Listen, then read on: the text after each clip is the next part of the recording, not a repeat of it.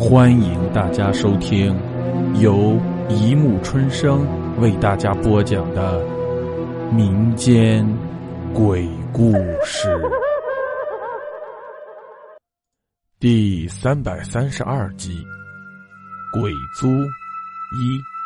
这是一栋建于上世纪八十年代的临街房，因为还有半年就要拆迁，楼上的居民几乎都已经搬走了。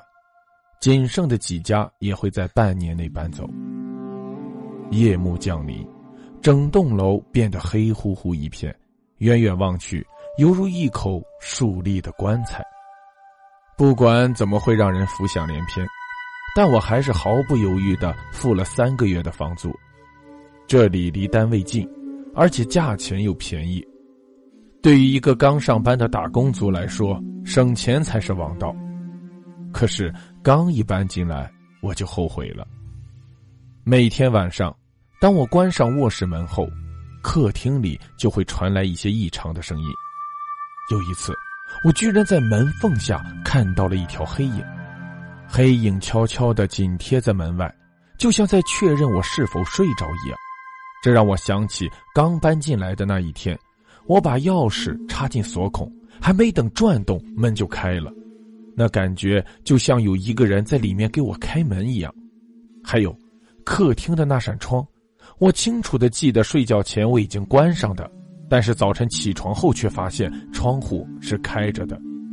我走到窗前，之前听说几年前曾有个女孩为情所伤，一时想不开，写下遗书，从窗户跳了下去，死了。那女孩正是从这窗户跳下去的。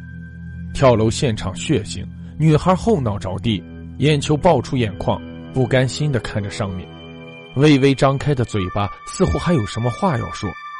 这个跳楼的女孩就是我的上一任租客，她出事的房间就是我现在租的房间。一种不祥的感觉涌上心头，难道那个女孩一直住在这里，从来没有离开？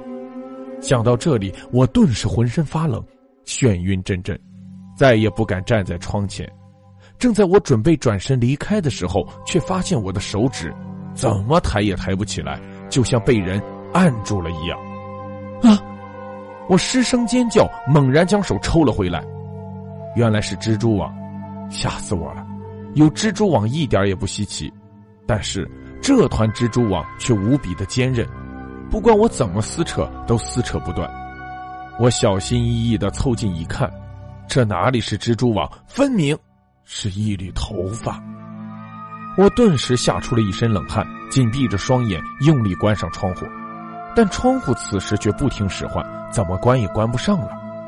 这扇破旧的窗户以前只是有些紧，但今天却好似有东西卡在了下面。我壮着胆子再次伸出头向下一看。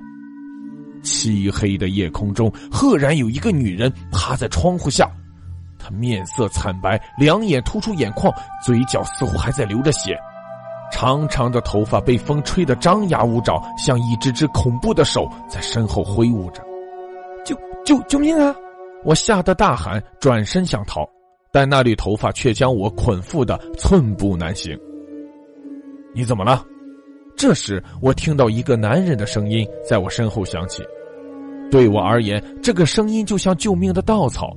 我拼命的喊着：“救我！救我！”男人赶忙跑过来扶住我。发发生什么事了？我颤巍巍的指着窗外，刚想开口，却发现窗外什么也没有了。你没事吧？我我使劲揉了揉眼睛，依然什么也没有看到，便对他说：“没没事。”我咽了咽口水，难道？自己眼花了，哦，没事就好。男人笑笑。我叫汪富维，就住在你隔壁。你是一个人住吗？我想了想说，应该是一个人住。我不确定在这个屋子里是否还有什么。一个女孩子自己在外面打拼很不容易。以后如果你有什么事，可以到隔壁找我。我也是一个人住，只不过比你早几个月而已。汪富维笑着对我说：“早几个月，那他应该会听到一些异常的声音吧？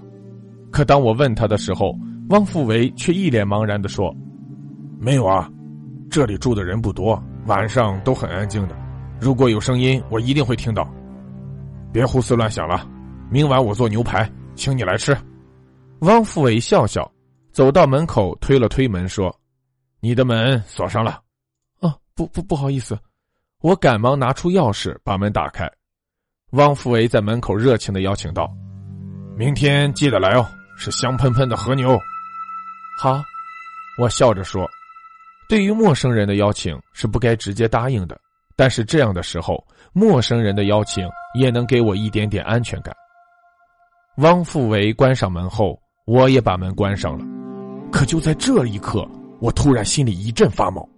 我明明记得之前我已经把门锁上了，王富维是怎么进来的？